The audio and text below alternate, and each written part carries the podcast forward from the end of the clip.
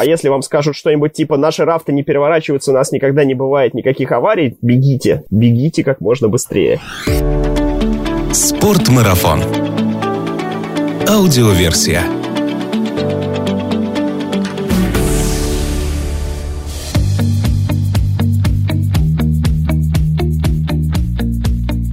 Привет всем зрителям Спортмарафон ТВ и слушателям подкаста Спортмарафон аудиоверсия. Здесь в режиме лайв на канале YouTube мы записываем наш подкаст, в котором немного говорим о спорте, но много о спортивных увлечениях, активном отдыхе, приключениях, путешествиях и снаряжении для всего этого. Меня зовут Артур Ахметов, и каждый вторник и четверг в 18:00 я рад встречаться здесь, в виртуальной студии, с очередным приятным собеседником. Сегодня у меня в гостях Антон Свешников, каякер и путешественник, участник и организатор нескольких первопрохождений рек в Грузии и Индии, в свободное от катания на лодках время, ходит в трекинг и организует путешествия по Непалу. Антон также является автором путеводителя «Бурные реки Алтая». Привет, Антон! Привет-привет! Ничего не соврал я тут в твоей биографии? Ну, вроде как все так. Интересные у тебя медальки на заднем плане. Где ты сейчас находишься? Твои ли это все медали? Так, скажу сразу, что эти медальки не мои. Я сейчас самоизолировался в таком месте, которое называется Лосево. Это недалеко от Питера.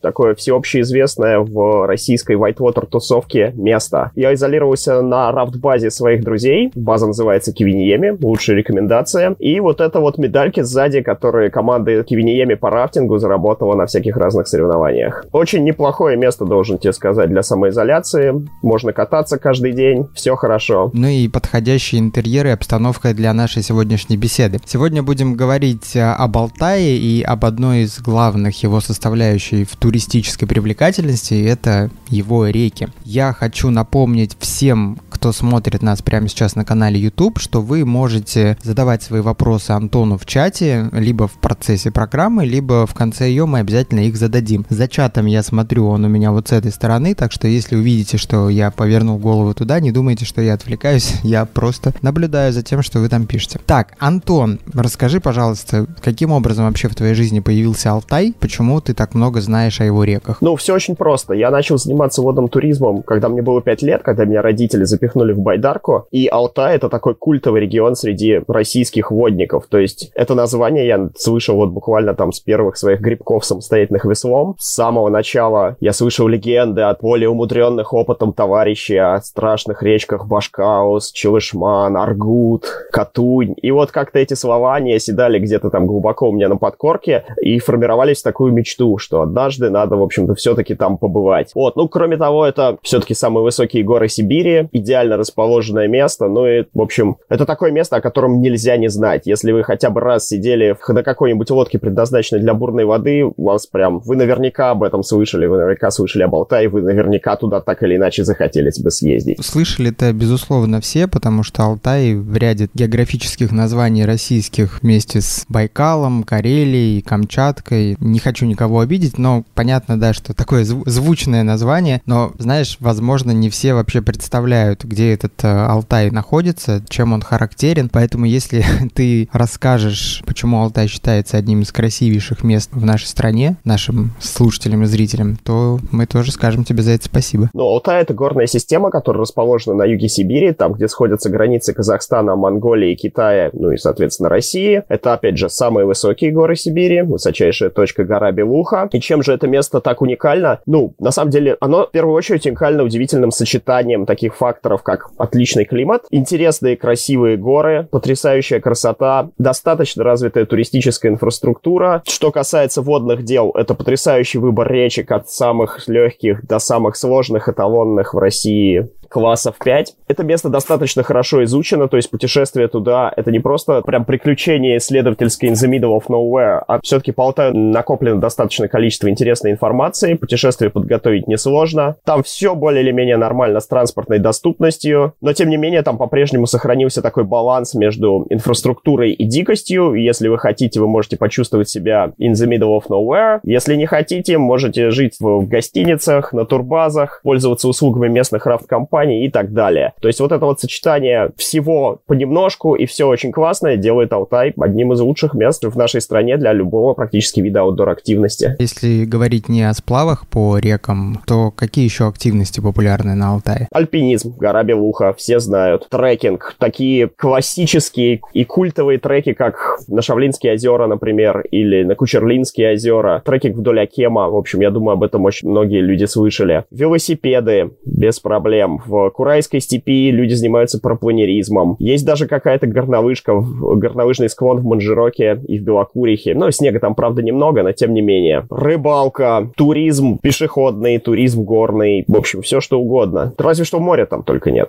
Сейчас тебе часто приходится бывать на Алтае или все-таки сейчас уже реже бываешь в этом крае? Ну, последний раз я там был 2 года назад, в 2018 году. Сплавлялся по речкам, общался со старыми друзьями, чудно проводил время. Хотелось бы, конечно, почаще.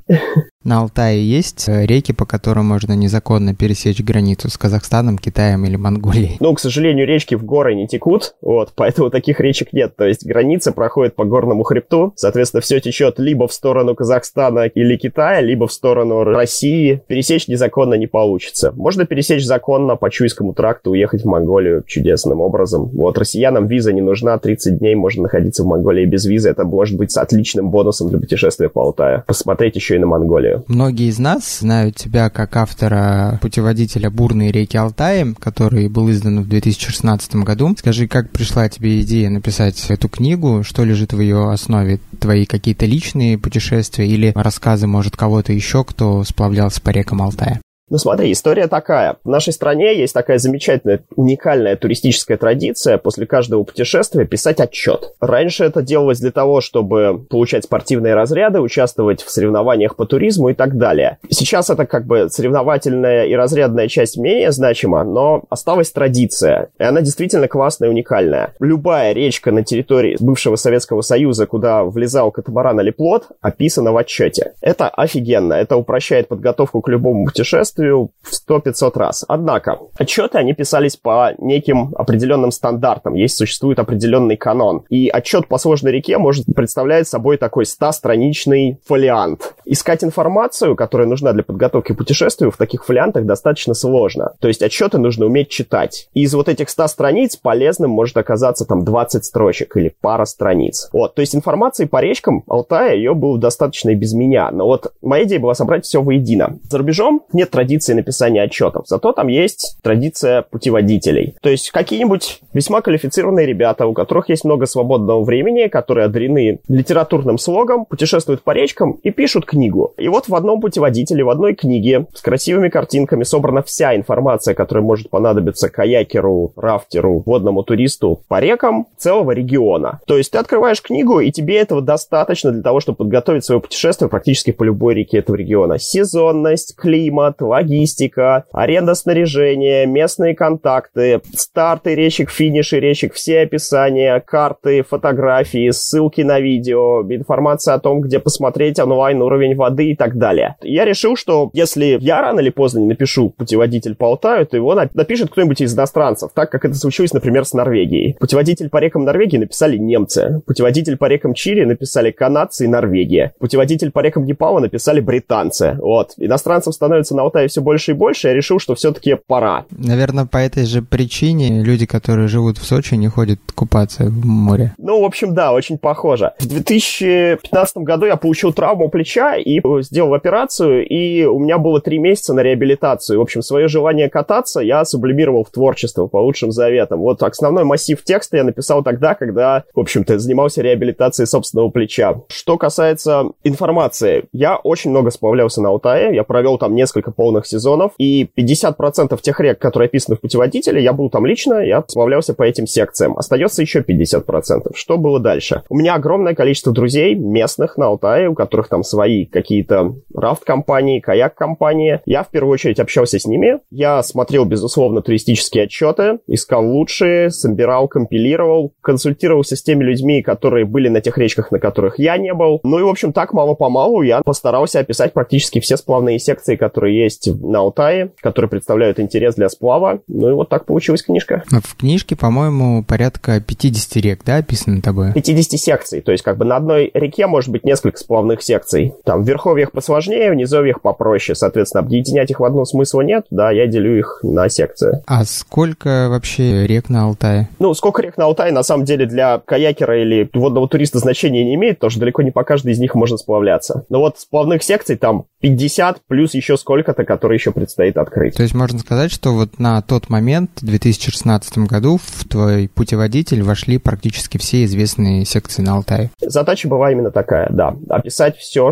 где можно сплавляться. Все речки, которые представляют хоть какой-то спортивный интерес. Круто. Давай перейдем непосредственно к Алтаю, поговорим о его водной системе и как мы можем использовать ее в своих корыстных путешественнических целях, так назовем это. Сезон для любителей сплавов на Алтае круглогодичный или все-таки есть сезоны непригодные для сплава? Ну, все-таки Алтай — это резко континентальный климат, это значит, летом там очень жарко, а зимой там очень холодно. Некоторые районы Алтая приравнены к крайнему северу, потому что там реально дубак зимой. Зимой там сплавляться, ну, скажем так, негде, потому что все либо замерзло, либо невероятно холодно. Сплавной сезон на Алтае начинается в конце апреля для стойких духом, которые готовы терпеть ледяную воду. Начинается он, естественно, в предгорьях, где пониже. По-настоящему самое лучшее время для посещения Алтая, когда большинство рек работает, большинство рек есть вода, ее не очень много, оптимальный уровень и климат подходящий, это все-таки июль-август. Скорее, даже конец июня-начало августа. Ну и заканчивается сезон где-то в сентябре, потому что начинает выпадать снег и становится просто не очень приятно сплавляться. Насколько развита инфраструктура для любителей водных видов спорта? Нужно ли вести с собой все снаряжение или можно совершенно просто все достать на месте, заранее как-то забронировать? Огромный плюс занятия каякингом или водным туризмом в том, что и под каждым ей-кустом был готов и стол, и дом. Водоплавающие люди минимально привязаны к инфраструктуре, то есть в отличие от сноуборда нам не нужны подъемники, нам не нужны теплые гостиницы. То есть в хорошем климате можно жить под кустом, возить необходимую еду в лодке и все будет хорошо. Алтай — это такое место, где оптимальный баланс между достаточным количеством инфраструктуры, а самая главная часть инфраструктуры для нас, те, кто занимается сплавом, это дорожная сеть. Насколько легко подъехать на старт реки и уехать с финиша реки. Это самое главное. А все остальное, там супермаркеты, гостиницы, прокатные конторы и все остальное, это все второстепенно. Дорожной сетью на Алтае, ну, не сказать, что идеально, но нормально, сравнивая, например,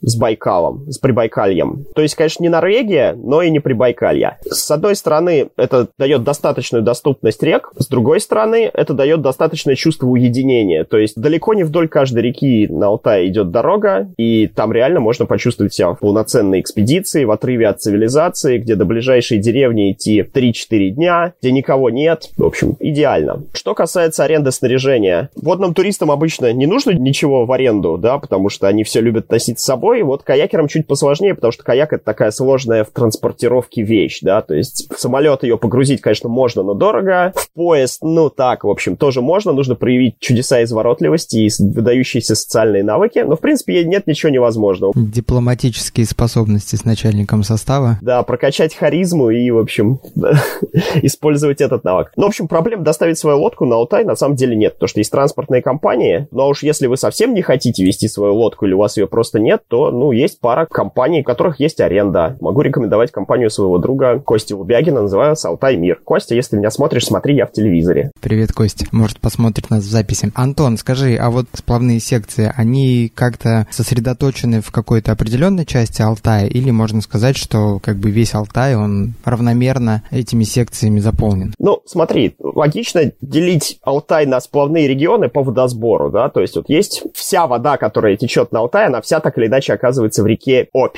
Обь образуется слиянием двух великих рек, Бия и Катунь. То есть так или иначе все речки поменьше впадают в эти две. Если мы берем бассейн реки Катунь, то в свою очередь у нее есть более крупные притоки, такие как Аргут, в которой есть свои притоки второго порядка в свою очередь, есть притоки поменьше, есть река Чуя и так далее. Есть Река Бия, в свою очередь, начинается из Телецкого озера. Вот в Телецкое озеро впадает огромная река Чулышман, в которую, в свою очередь, впадает река Башкаус. У каждой из них есть тоже притоки. По каждой из них тоже классно сплавляться. Ну и в Обь там течет Чирыш, который впадает Кумир и Каргон. Вот, собственно, считай, все водосборы Республики Алтай и Алтайского края, по которым можно сплавляться. Трудно сказать, что все достаточно компактно. Вот в Норвегии, например, все компактно. Ты можешь за день проехать 3 реки, перемещаясь между ними на транспорте. На Алтае все, конечно, не так. То есть, если ты собираешься проехать несколько речек, то тебе придется нормально так поиграть в автотуризм. Переезд с одной речки на другую там может занимать полдня или день, но все равно при этом все это достаточно близко, и за там 2-3 недели при должном желании, опыте и целеустремленности можно проехать очень много рек. С какого города, с какого аэропорта обычно начинается путешествие каякера по Алтаю? Ну, логистика может быть простой, а может быть дорогой. Вернее как, может быть простой и дорогой, и сложной и подешевле. Вот сложное и подешевле — это прилететь или приехать в Новосибирск, а потом оттуда добираться в сторону Алтая. То есть билеты в Новосибирск стоят очень недорого. А дальше можно либо списываться с местными каякерами, либо арендовать машину, либо еще как-то, либо договариваться с каким-то местным трансфером. Это относительно недорого. Но, в общем, от Новосибирска до ближайшей бурной воды ехать прилично. Ехать там целый день. Вот вариант подороже и попроще — это прилететь в Горно-Алтайск.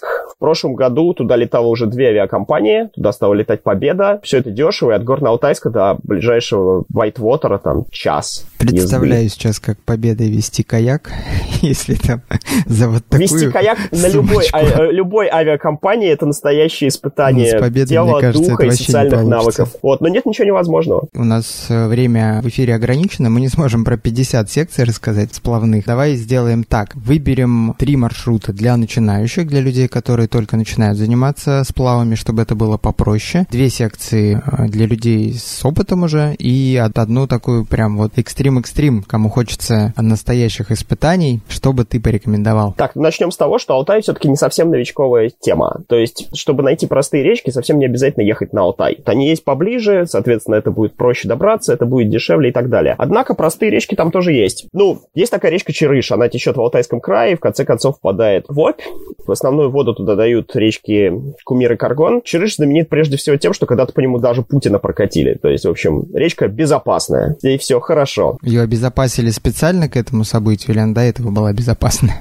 Она и до этого была безопасна. В общем, это такой отличный расслабленный трип в предгорьях Алтая. Посмотреть природу, отдохнуть. В общем, такая неспешная речка. Вариант номер 2 — это Бия, которая вытекает из Телецкого озера. То есть обязательно нужно провести время на Телецком озере. Это такое место, которое каждый должен посетить в нашей стране. И оттуда, из Телецкого озера, можно неспешно там в течение неограниченно долгого количества времени, насколько вы ленивый, насколько у вас есть время, в общем, можно потихонечку сплавляться вниз. Тоже речка класс 1, класс 2, ничего там особо нет, красиво, спокойно, речка огромная. 3-й вариант, это, наверное, Нижняя Катунь и ее приток Сима. Сима маленькая, крохотная речка, и Нижняя Катунь огромная, большая речка. Это тоже уже все-таки предгорье, ничего особо сложного там нет, но, опять же, красиво, классно, тепло и здорово. Вариантов средних — миллион. Вагон и маленькая тележка. В принципе, любой приток Катуни подойдет. С самого верха до самого низа. Ну, такая прям самая классика-классика маршрута средней сложности — это Чуя и Катунь. Чуя — это тот приток, вдоль которого идет Чуйский тракт в сторону Монголии. Ледниковая река среднего объема, на ней есть разные секции. На самый верх, на Мажойский каскад, наверное, человеку со средним уровнем не нужно. А вот средняя и нижняя Чуя, а потом средняя Катунь — это прям все самое сладкое для человека средней подготовки. Второй вариант, наверное, приток Катуни, который называется Нижний Кураган. Из особенностей: на старт этой речки придется зайти пешком. Это тоже такое настоящее приключение. Поиграть немножко в пеший туризм, но только с водкой за плечами. Речка 3-4 класса сложности, а потом нужно будет пройти большую часть Катуни. Это прям огромная, классная, большая река. Настоящее приключение. Ничего такого особо сложного, но, в общем, классический маршрут среднего уровня. Но, опять же, среднего уровня можно найти сколько угодно там на Алтае. Ну и что касается сложного маршрута для по-настоящему мотивированных граждан, которые в состоянии плавать много, берете отпуск на 2-3 недели, нанимаете машину с адекватным водителем, с хорошей проходимостью. И вот за это время можно проехать все алтайские классические сложные речки на каяке. Начать нужно обязательно с Мажойского каскада реки Чуя. Это секция на один день, но это, наверное, лучшая дневная секция в нашей стране. Сплав по Мажойскому каскаду подготовит вас к чему угодно в дальнейшем. После этого оттуда вы переезжаете на верхний Чулышман. Секция называется Язулинский каньон. Проезжаете Язулу, Язулинский каньон, сплавляетесь по среднему Чулышману, Шавлинское ущелье. Потрясающей красоты долина, отличный вайтвотер. Оттуда переезжаете, ну, например, на Нижний Башкаус и проезжаете Нижний Башкаус. Оказываетесь и впадаете снова в Чулышман. И оказываетесь там. Если вам не хватило, есть приток Чулышман, называется река Чульча. Это уже прям для сильных духом мужчин и женщин. Сплавляетесь там. После этого, если еще осталось время и желание, заезжайте, приезжайте обратно на Чую. Оттуда через Курайскую степь выдвигаетесь в сторону речки Карагем. Нужна хорошо проходимая техника. По Карагему впадаете в Аргут, сплавляетесь по Аргуту, в конце концов оказываетесь в Катуни. После этого, в общем, можно смело ехать домой с мыслью, что вы прокатили все классические речки класс 5 этого региона. А сколько примерно получается по продолжительности километража этот маршрут, который ты сейчас описал? Ну, километраж на самом деле большого значения не имеет. Ну, это не та характеристика, которая определяет его интерес. Самое главное, это насыщенность whitewater контентом, а с этим там все в порядке. Придется походить пешком немножко, придется много потрястись в машине, придется поплавать по реально сложному whitewater, но будет невероятно красиво, невероятно классно, и, в общем, никто не уйдет обиженным. Почему этот whitewater и вообще что ты называешь whitewater? Объясни нашим слушателям, которые не очень в теме, почему он сложный. Ну, whitewater — это сленговое название бурная вода, белая вода. В общем, та вода, которая бурлит. То, где есть пороги, водопады, слайды и так далее. Существует международная система классификации речек. Класс 1 самая простая, класс 5 самая сложная. Существует еще класс 6, но это вот там отдельные препятствия, которые были пройдены единичное количество раз топовыми атлетами по очень специальному уровню воды. В общем, речки любого класса сложности на Алтае можно найти, но в основном там, конечно, класс 3-4, класс 5 и есть класс 6. В общем, на выбор, на любой вкус. Если исключить каяк, то на каких плавсредствах еще принято сплавляться на Алтае, на речках? Ну, у нас в России есть огромная традиция водного туризма, и в первую очередь это надувные катамараны. Ну, это два надувных баллона, соединенных металлической или деревянной рамой. Такое традиционное российское средство сплава, идеально подходящее именно для российских речек, потому что очень часто на речку приходится заходить пешком, потому что дороги там нет. А катамаран сдул, упаковал в рюкзак и пошел. Средство сплава командное, бывают двойки, бывают четверки. Я, собственно, начинал с катамаранов, 10 лет сплавлялся на катамаранах, и мне это очень нравилось, потом ушел в каяки. Алтай — это российская столица коммерческого рафтинга, то есть если у вас нет никакого опыта, но есть желание приобщиться к вайтвотеру, к бурной воде, вы можете купить себе рафт-тур. Классика коммерческих рафтуров — это Средняя Катунь, это такая 3-4-дневная экспедиция на рафтах, очень интересно, очень классно, и для человека, который первый раз знакомится с бурной водой, это будет просто взрыв мозга. Есть секции покороче, можно поучаствовать в однодневном сплаве, например, по Нижней или Средней Чуе, можно посплавляться по Нижней Катуни, там уже совсем все просто, ну а если вы хотите какой-нибудь такой коммерческого экстрима-экзотики, то, в общем, там есть компании, которые в состоянии организовать сплав, в общем-то, где угодно, и сделать это достаточно квалифицированно. Но надо понимать, что на Алтае бум коммерческого рафтинга, это значит, что там много компаний, есть хорошие компании, есть плохие компании. Как выбрать хорошую компанию? Если речь идет о более-менее серьезном сплаве, то выбрать хорошую компанию достаточно просто. Спросите, как у них организована страховка. Если вам ответят что-то типа «у нас есть сейфити-каякер», это каякер, который занимается безопасностью, или «у нас есть катамаран-двойка, который занимается страховкой», это хорошо. Если вам скажут «страховка организована другим рафтом», то это не очень хорошо. А если вам скажут что-нибудь типа «наши рафты не переворачиваются, у нас никогда не бывает никаких аварий», бегите как можно быстрее. Спросите, сколько раз конкретный гид, конкретный инструктор был именно на той реке, на той секции, на которую вы собираетесь. Спросите, какое снаряжение вам будет предоставлено для сплава. Комплект должен быть следующий: каска, спас-жилет, гидрокостюм, ну и весло, соответственно. Вот, если в этом комплекте что-то не хватает, ну, это повод задавать больше вопросов, либо искать другую компанию. Но основное — это как организована страховка. Если компания в состоянии платить сейфити-каякеру, это значит, что они задумываются и готовы вкладывать деньги в безопасность собственных клиентов. Для многих является неочевидным необходимость шлема, прямо на воде? Расскажи, зачем он нужен? Ну, потому что камни — это больно. Потому что бурные реки, они далеко не всегда глубокие. И неудачное касание головой дна может привести к фатальным последствиям. Обязательный элемент личного защитного снаряжения на сплаве — это каска, это жилет и это гидрокостюм. Потому что речки на Алтае холодные. Бывают средние, бывают холодные, бывают очень холодные. Поэтому гипотермия тоже может быть проблемой. В общем, хороший гидрокостюм вас от нее спасет. Я хочу отвлечься и сказать, что я вижу вопрос в нашем чате, но задам его немножко попозже, потому что он немножко разделит нашу тему на другую, поэтому, Максим, извините, но подожду с вашим вопросом. А меня интересует следующая история. Вот Алтай — это все-таки такой регион, в котором достаточно сильны традиции народов, которые его населяли издревле. Вот можно ли совместить сплавы по рекам с какой-то этнографией, например, заплывать в какие-то старые деревни, которые на берегах, пробовать национальную еду, смотреть, как живут люди? Сейчас я про это расскажу. В общем, без этнографии обойтись не получится. Во-первых, потому что Алтай был заселен очень и очень давно, и древние люди оставили там кучу всего. То есть, например, долина Чуи, долина Катуни, долина Аргута, они все расписаны петроглифами, там повсюду каменные бабы, какие-то стойбища, какие-то древние непонятные конструкции.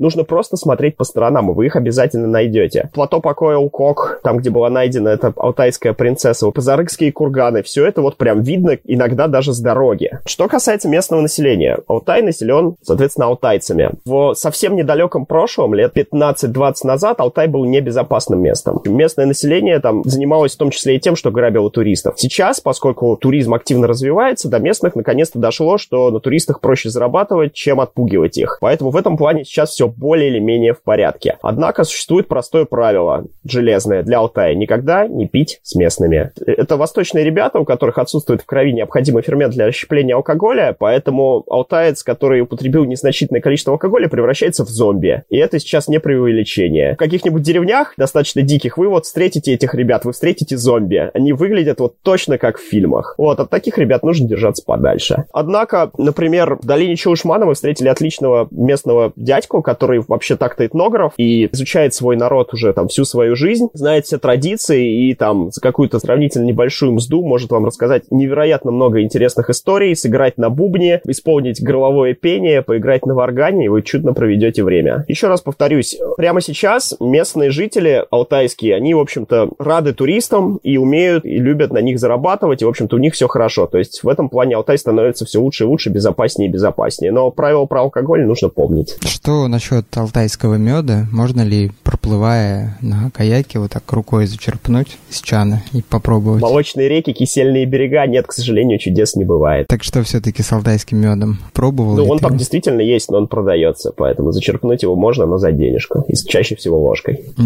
Вот в чате спрашивает Артем Трифонов: Антон, посоветуйте какие-нибудь мультиидеи класс 5 на Алтае, кроме связки Карагем — Аргут. Имеется в виду мультидей. Артем, привет. Артем, кстати, может рассказать про Алтай точно не меньше, чем я. Это каякер, очень хороший. Мультидей — это сплав, который занимает несколько дней, который проходит в отрыве от цивилизации и характеризуется тем, что все свое барахло нужно вести в корме своей лодки. Ну, если это катамаран, то на палубе своей лодки. Автономный поход. Да, по сути дела это поход. Экспедиционный сплав. Ну, в общем, мультидеев там сколько хочешь. Такая классика — это, например, Чулышман, речка, которой можно ехать сверху донизу. То есть приехали на Язулинский каньон, проехали сложную секцию на пустых лодках, она едется за день, потом загрузили все барахло в каяки и поплыли Шавлинское ущелье, которое идется там за пару дней, если на каяке. Приехали к перевалу Катуй-Арык, там уже есть дорога, но остается еще один сплавной день с 3 классными порогами, вот, пожалуйста, вот уже 4-5 дней. Истоки Аргута, речки Каралаха или Акалаха, и потом весь Аргут. Это тоже дня 4-5 с автомобильной заброской, даже, наверное, все и 6, если посчитать. Весь Башкаус тоже, пожалуйста, целая речка, которая начинается как такой относительно несложный класс 3, потом там класс 4 каньон, который называется Саратанский каньон, офигительно красивое место, потом достаточно длинный прогон, а потом секция, которая считается эталоном 5 класса сложности в нашей стране, Нижний Башкаус. Если не торопиться, то каякеры плавают ее за 3-4 дня, тамаранщики там дней за 6-7. А если торопиться, если вы знаете, что ехать и как владеть своим судном, то можно проехать нижнее ущелье там за день. Артем знает, он меня просто так троллит.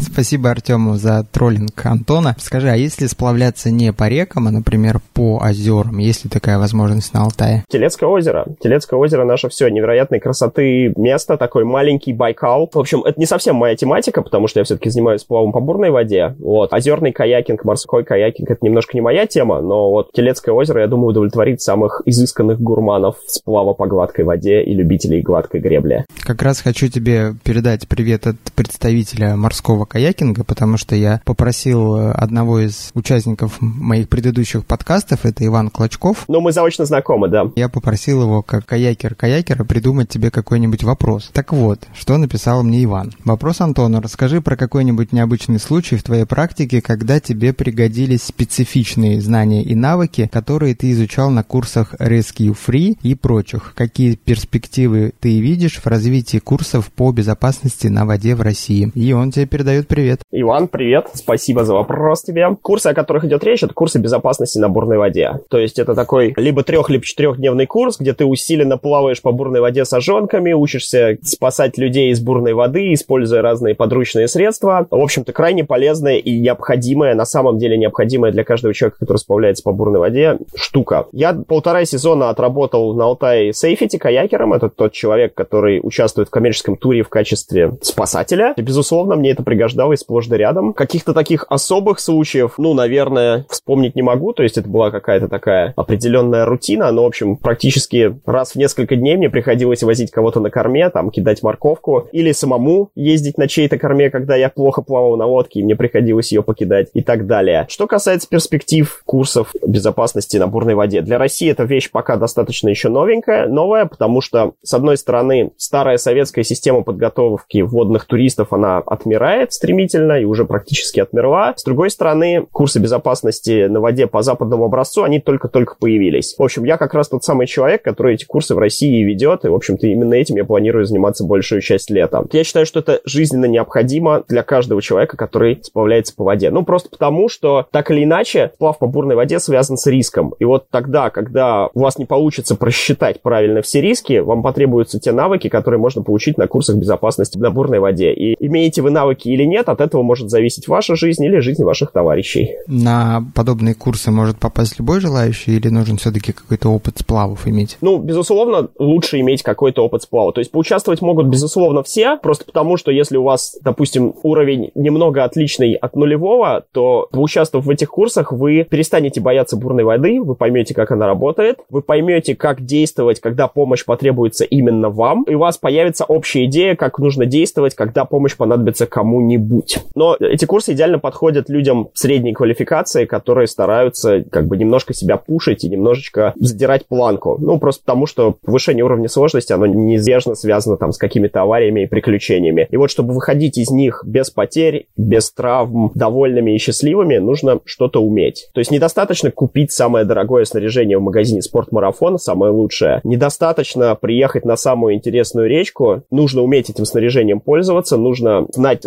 что ты должен делать на этой речке, нужно знать, что делать, если что-то пойдет не так. В общем, это как закон Мёрфи. Если что-то может пойти не так, оно обязательно пойдет не так. Но есть еще закон Аурелия. Настоящие ребята готовы к закону Мёрфи. Они его знают и готовы к его последствиям. Так, скажи, пожалуйста, в твоих курсах, ну и вообще в курсах вот этих, насколько много практики? Ну, это все исключительно практика. То есть спасение на бурной воде, ну и вообще сплав по бурной воде, это исключительно как бы физический навык. Нет никакого секрета, как хорошо сплавляться. Километры делают чемпионов. То есть лекции не работают, видео не работает, прочтение книжек не работает. Работает вот залезть в воду по уши и поплыть. Или взять спасательный конец и показать его другу, который будет проплывать мимо тебя по бурной реке. Или вот взять и поймать на корму заплывшего участника и попробовать доставить его на берег. Конечно, лучше всего это начинать в безопасных, простых местах, потому что человек на бурной воде, который занимается спасением, он подвергает опасности и себя. Так вот, чтобы не стать следующей жертвой, обязательно нужно знать, что ты делаешь, и уметь, что ты делаешь. Исключительно практика. Километры делают чемпионов. Если нашим слушателям интересны эти курсы, где они могут найти про них информацию, если захотят в них поучаствовать, скажи, пожалуйста, потому что здесь у нас уже спрашивают про них. Информацию можно найти на моем сайте, который называется ticket2ride.ru, ticket2ride.ru. Можно найти на моих страницах в соцсетях, соответственно, Антон Свешников, ВКонтактик, Фейсбучек, Инстаграмчик, все на свете.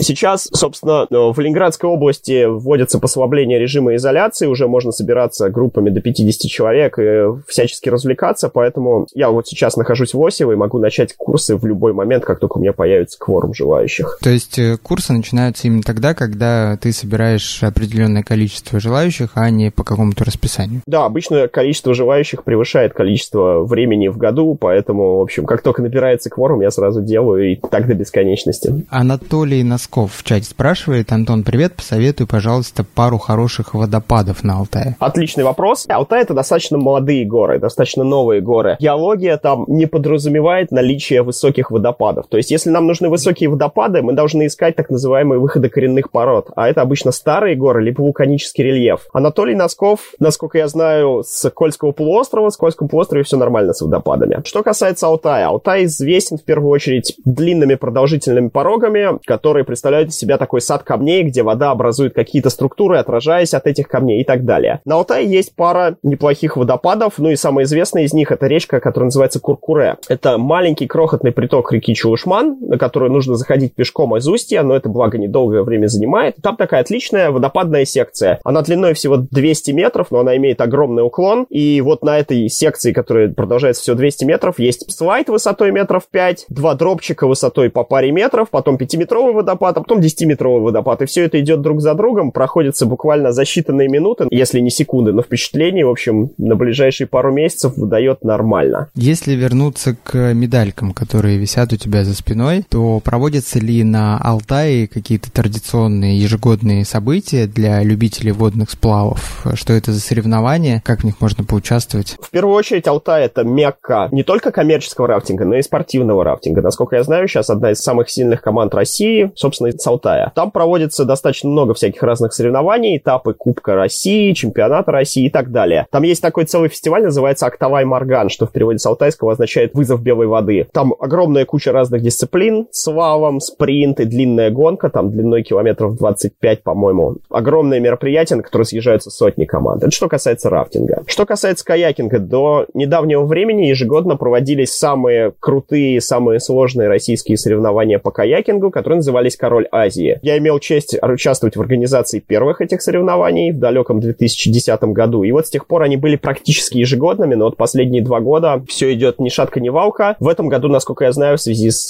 коронавирусной штукой соревнования отменили. Но «Король Азии», безусловно, самые сложные, самые экстремальные соревнования по каякингу в России и одни из самых интересных соревнований в мире. Они проходят на Мажойском каскаде. Это такие брутальнейшие 5 километров порогов класс 5 в глубоком каньоне, где, в общем, спортсмен может рассчитывать в основном только на себя. И, в общем, это соревнование для сильных духом и телом. Я очень надеюсь, что «Король Азии» будет возрожден и будет проходить каждый год, потому что это реально лучшее. Для иностранных каякеров и любителей этого вида спорта Алтай раскрученное место, популярное? С одной стороны, да. То есть, если спросить иностранного каякера, что он знает про Россию, он скажет: Алтай, King of Asia, Король Азии и Book of Legends. Это секция Нижний Башкаус. То есть, это то, что на слуху, с одной стороны. Но с другой стороны, если пересчитать по пальцам иностранных каякеров, которые побывали в России, их наберется, ну уж точно не больше 50 за все время. Просто потому, что Россия для иностранцев — это экзотика. Это такая последняя экзотическая страна. Виной тому языковой барьер, нетривиальное получение визы, ничего не понятно, сложно найти информацию, потому что ее просто нет на английском языке. Надо тебе переводить, путеводитель. Сейчас расскажу. Люди действительно хотят приехать на Алтай, потому что там есть то, чего, например, нет Европы. Там есть многодневные сплавы, там есть дикость, там есть биг-вольюм, речки большого расхода, огромного расхода. Но, с другой стороны, не все каякеры достаточно квалифицированы для того, чтобы решить непростой социальный квест получения визы, нахождение местных контактов, договор с местной логистикой и вот преодоление языкового барьера. Алтай, безусловно, это бренд для иностранных каякеров, но такой очень нишевый. Что касается путеводителя, я перевел свой гайд на английский язык и даже начал краудфандинг с издания английского варианта книги. Но, к сожалению, я не собрал свои деньги просто по той простой причине, что Алтай — это экзотика. Это не массовое мероприятие, соответственно, нету еще столько людей для того, чтобы собрать денег на издание путеводителя. Однако текст, мои описания речек можно сейчас найти в приложении. Один мой друг сделал приложение для каякеров, где собрал описание рек по разным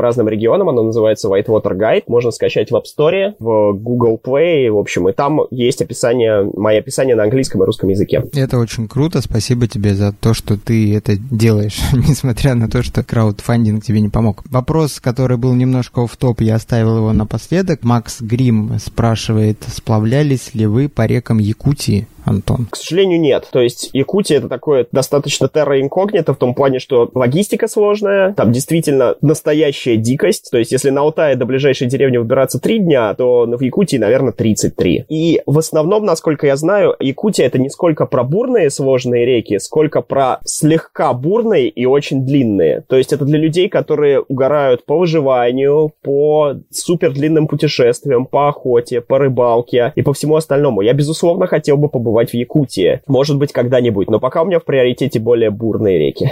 Вопрос, который я оставил на конец подкаста от меня. Планируешь ли ты в этом году какие-то сплавы? Что это будут за места? Отличный вопрос. Планирую я что-нибудь. Вот, к сожалению, в связи с сложившейся... Планируем ли мы все что-нибудь в этом году? В связи со сложившейся ситуацией мой личный горизонт планирования сузился до 24 часов. В общем, что-то дальше планировать очень сложно. Вот, мне бы очень хотелось побывать на Кольском полуострове. Есть такая речка Куцайоке. Анатолию Носкову привет. Он как раз оттуда. Самое главное, что эта мечта достаточно легко осуществима, потому что все-таки от Питера здесь совсем недалеко. И, в общем, я думаю, что вот это как раз получится. Очень бы хотелось побывать в Индии, в Гималаях. В общем, я очень люблю Гималаи, очень люблю Ладакх. Если, в общем, Индия будет рада меня видеть, авиакомпании не задерут цены до потолка, я бы с удовольствием провел там август и сентябрь. Но дальше как пойдет. Антон, пару советов людям, которые никогда в жизни не пробовали каякинг, но после нашего подкаста решили, надо попробовать. Если страшно, просто греби вперед. Это первый совет. На самом деле, каякинг — это достаточно сложная в освоении штука, да, то есть нельзя провести один день в каяке и поехать какую-то речку, да.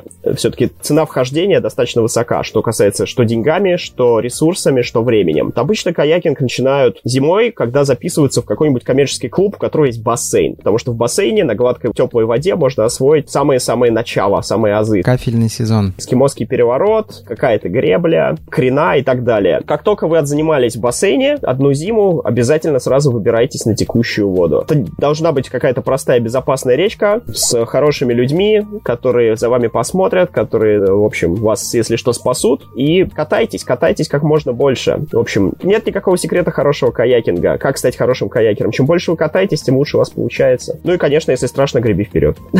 Спасибо тебе большое за эту беседу. Желаю тебе, чтобы сезон в 2020 году все-таки состоялся, чтобы у тебя было много хороших и понятливых учеников на твоих курсах, поменьше тебе эскимосских переворотов в твоей будущей практике. Спасибо. Тебе тоже. Надеюсь, что все скоро кончится, и мы все нормально попутешествуем. Буду рад тебя видеть в нашей живой студии на Сайкина 4, магазине «Спортмарафон». Всегда рад буду пообщаться. Я знаю дорогу. До встречи на воде. Пока-пока.